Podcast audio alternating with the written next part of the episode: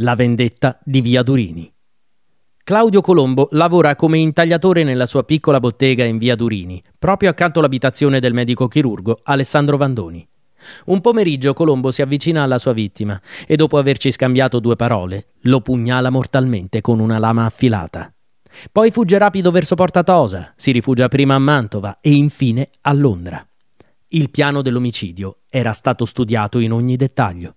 Proprio mentre l'assassino sferrava i colpi mortali, un complice, vestito esattamente come lui, stava chiedendo l'ora a due poliziotti. Un alibi di ferro, per quella che fu una vendetta nei confronti del medico filo-austriaco che aveva denunciato un patriota di detenere delle cartelle del prestito mazziniano. Il chirurgo primario Vandoni aveva infatti poco prima denunciato al suo amico e capo della polizia, un giovane medico, il dottor Ciceri, di detenzione di alcuni documenti a sostegno dell'indipendenza da Vienna. I patrioti furono allora tutti d'accordo.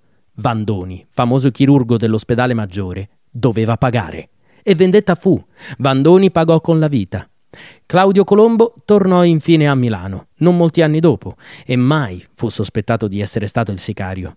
Quanto a Gaetano Ciceri, venne scarcerato un anno dopo per grazia dell'imperatore.